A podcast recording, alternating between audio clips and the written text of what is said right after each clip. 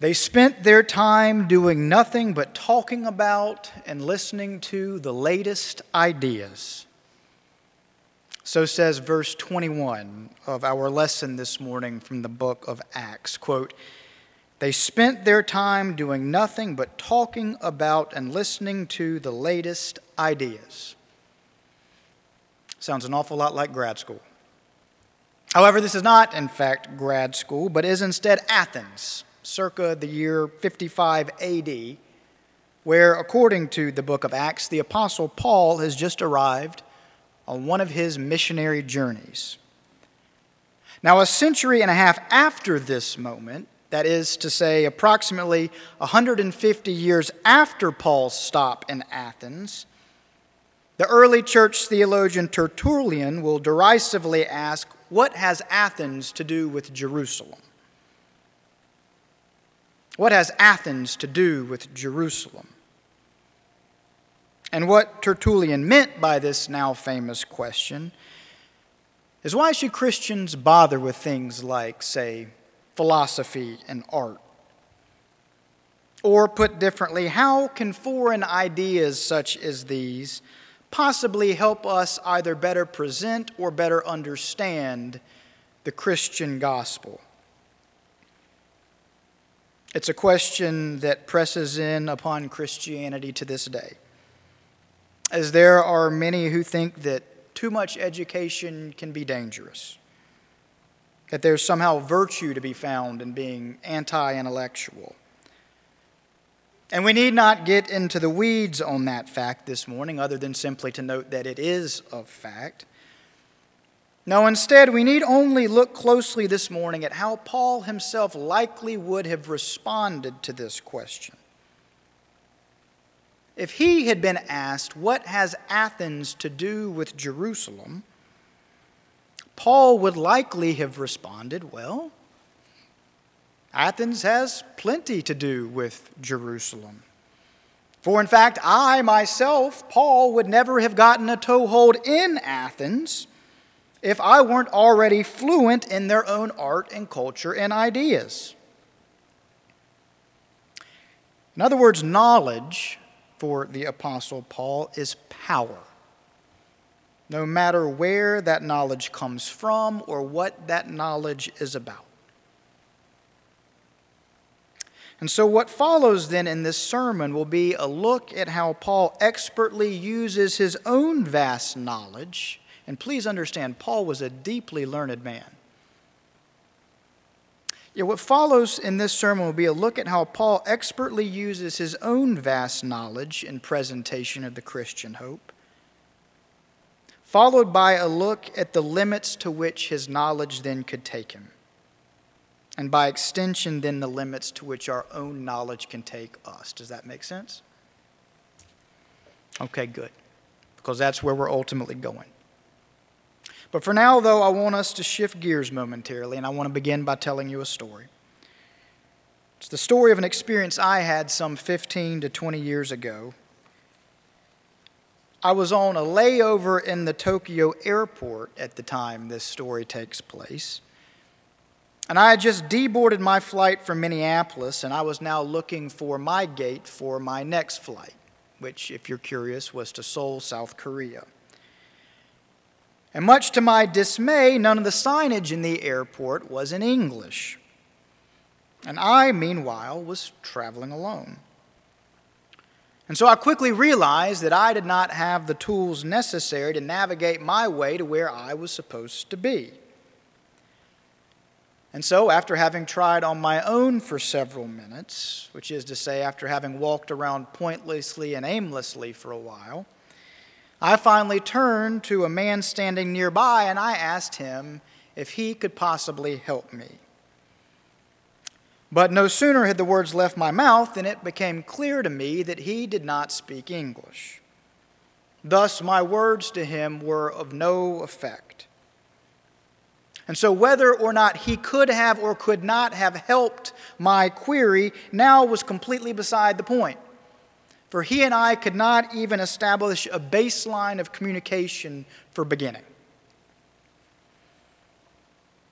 Thus, he simply shrugged his shoulders And I in turn nodded and shrugged my own, and that was that. At which point I then turned to a woman who was also standing nearby, and I asked her if she could help me. But just like the man before her, her face too showed immediate incomprehension. And so she shrugged, and I shrugged back, and that was that. There was a whole lot of shrugging going on in this story.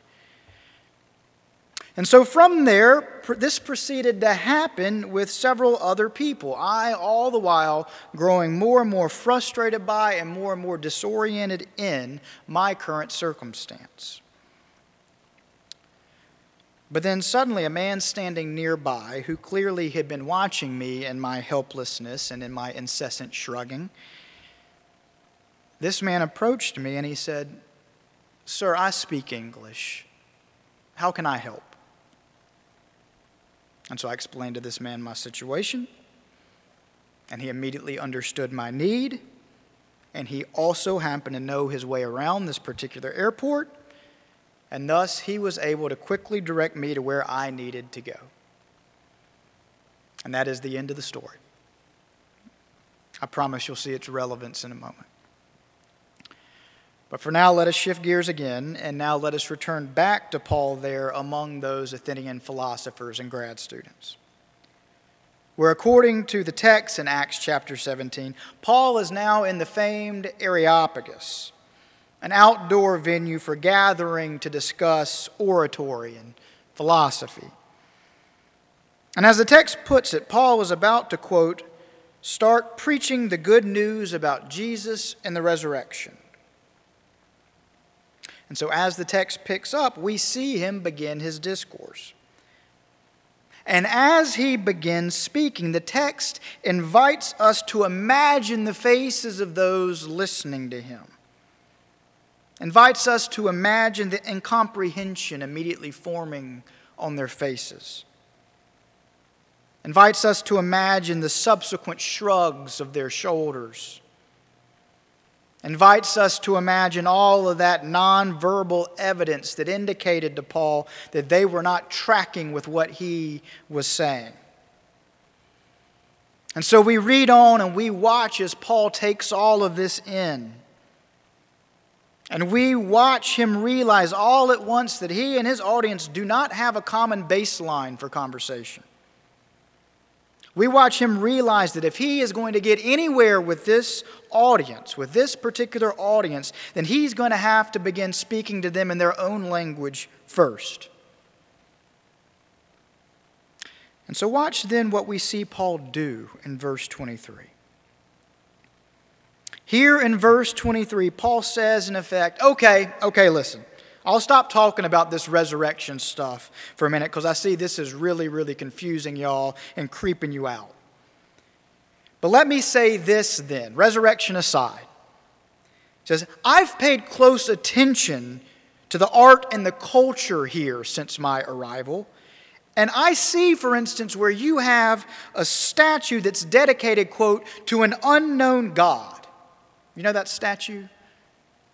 Well, what I am trying to tell you, Paul says, has to do with this same unknown God, only I am here to tell you that this God has made himself known. So here now, Paul can see some of these folks registering the slightest comprehension. Paul can see the way that they're beginning to recognize their own language being spoken to them. Paul can see how they now think he is about to reference to them some hybrid of Stoic philosophy or natural philosophy or something that they already comprehend. And so, what I have to tell you Paul then continues, is that this God that you think is unknown, that I'm here to proclaim to you, is not at all unknown. This God, contrary to your beliefs, cannot be contained by a statue or by a building or by the entire earth. Because this God, this God you consider to be unknown, this God is the creator of everything. And here at these words, he sees his audience again looking slightly confused trying their best to understand. wondering to themselves, now, what kind of monism is it that this man is trying to present to us? One creative force behind everything? Is he speaking to us of some take on an Aristotelian unmoved mover? What does this mean? And so, once more, trying to meet them where they are, Paul quotes from memory one of their most celebrated poets. That is to say, Paul now uses words they themselves quote and hold dear, but instead uses them to describe his God. And he says to them, For this God is so big, so ubiquitous, so all encompassing, so much more than some simple unmoved mover, that, quote, in him we live and move and have our being. And at these words, Paul can see his listeners inching forward in their seats. For they've just heard an idea of their own used in an all new way. In this God we live and move and have our being? Yes, Paul continues, it's as your poets say, only the truth goes far deeper than your poets know. For your poets themselves say that we are his offspring, and that is true. Only what this means is so much bigger than you and your poets have imagined. Because this unknown God took on human form in the person of Jesus of Nazareth. And after having been crucified by human hands, he was resurrected to life three days later. And since he was human, that is, since he was offspring, just like us, this means that your unknown God, who through this incarnation in the person of Jesus is no longer unknown at all, this means that your unknown God will raise us to newness of life one day as well in the coming resurrection of the dead. At which point, according to the text, quote, when they heard Paul speak of the resurrection of the dead again, some sneered, but others said, We want to hear more. And that's where we'll stop in the text for today. For so it was that a baseline had been established between Paul and the Athenians. So it was that a shared language had been made possible. So it was that the gospel message had been expressed in terms that Paul's audience could understand. And sure enough, some scoffed that day. But as the text tells us, others leaned in to hear more.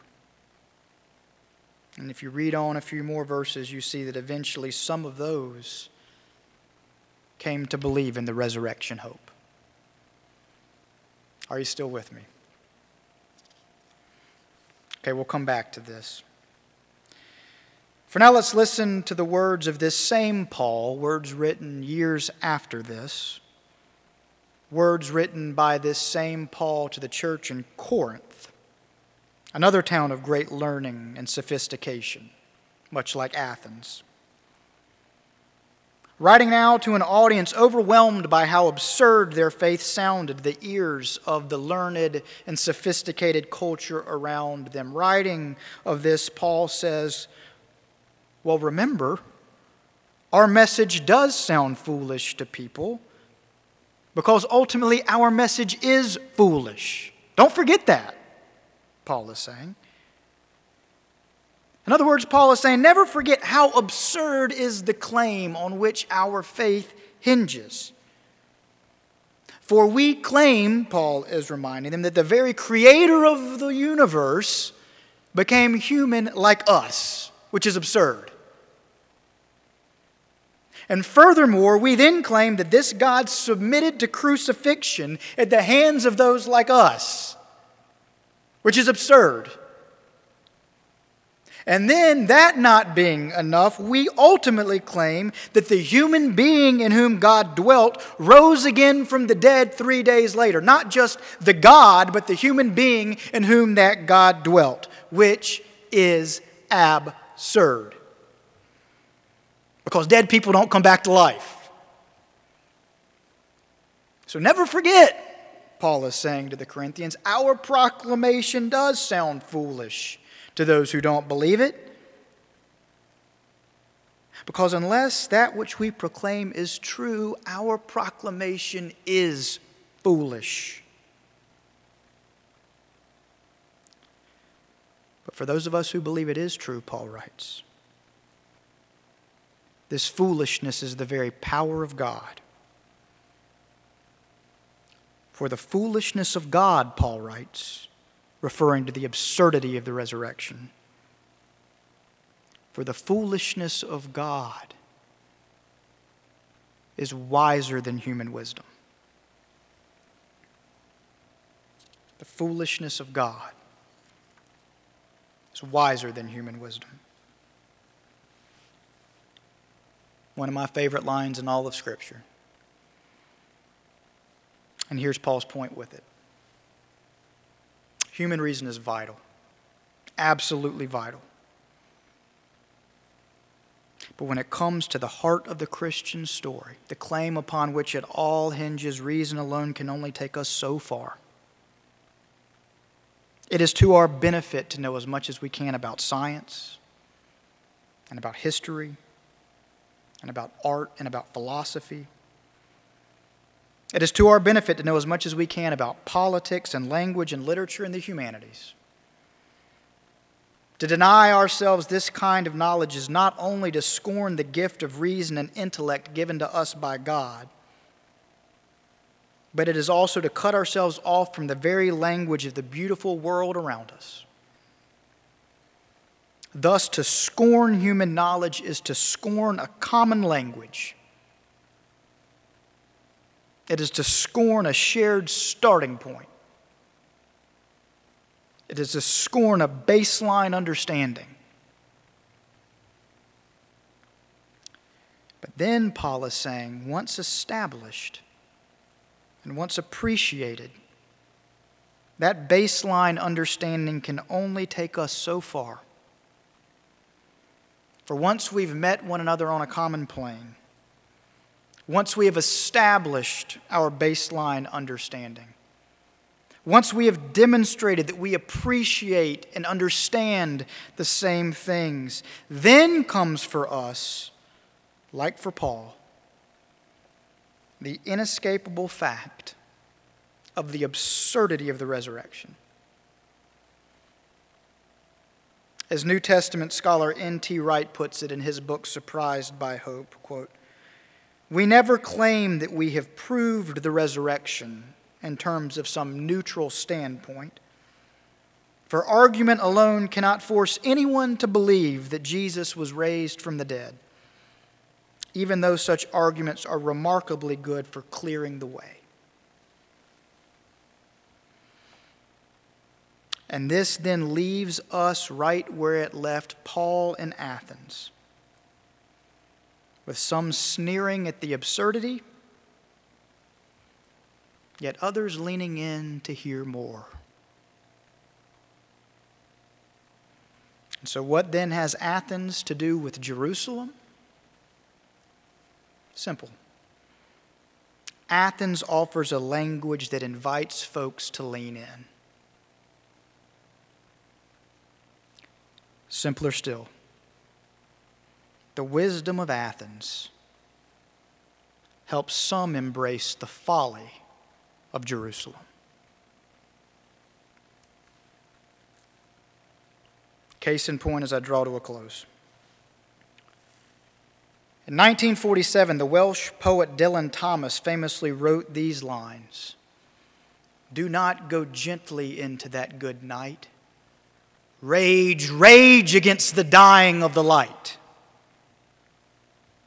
And these lines as central to the philosophy of the 21st century as ever were those Greek lines quoted by Paul in the first. These lines were written by Thomas as his father lay dying, which is to say, as his father approached death, this was how Dylan Thomas found solace in the inevitable by enjoining his father to rage against it to be brave and heroic in its evil and irreversible face. For what other hope was there for Thomas? Death was final, there was nothing beyond. Today, this poem stands as a towering example of the philosophy of life held by a vast number of people. Like the Stoics and the Epicureans before whom Paul spoke in Acts chapter 17, so many today now shout, YOLO!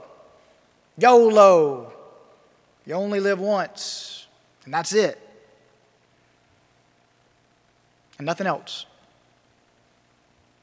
And that's what a great many people believe.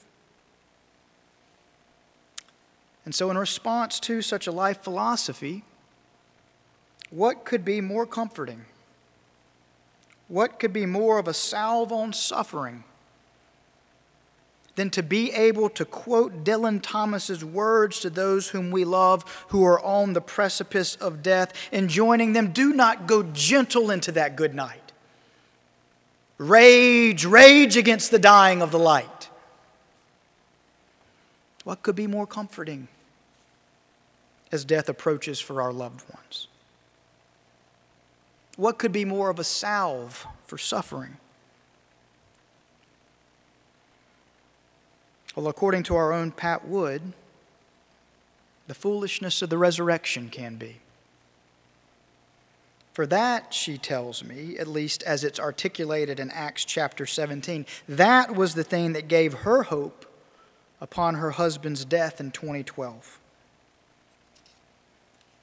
Writing to me in response to my solicitation of favorite scriptures for this sermon series, Pat writes, It was a very low point in my life. I almost felt like I couldn't go on. But then this scripture came to mind and it changed everything. In him we live and move and have our being. In this unknown God made fully known by Christ. In this God whose offspring we are.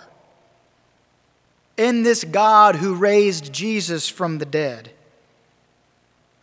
in this God who will one day raise her husband and will one day raise all of us to the newness of life. In Him, that God, Pat reminds us, in Him we live and move and have our very being.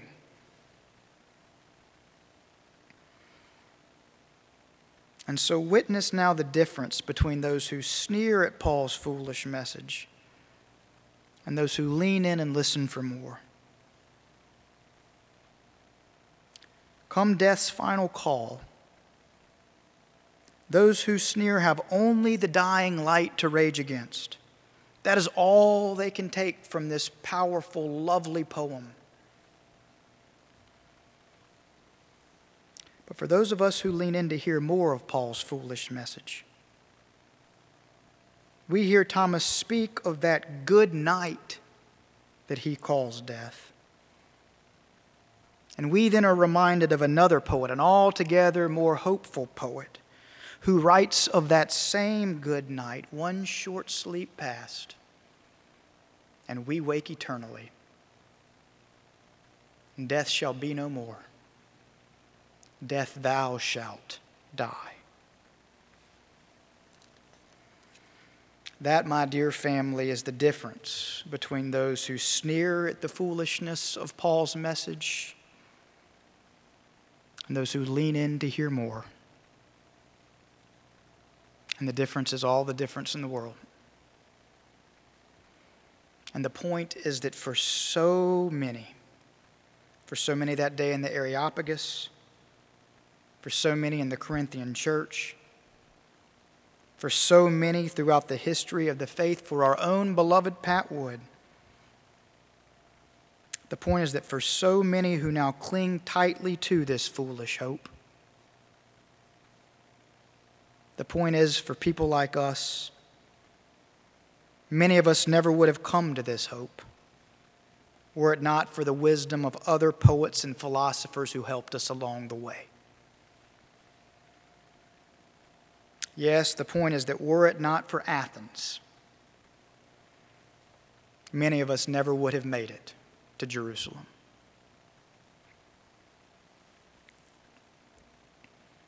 They spent their time doing nothing but talking about and listening to the latest ideas, Luke writes. Well, all thanks be to God that Paul knew those latest ideas.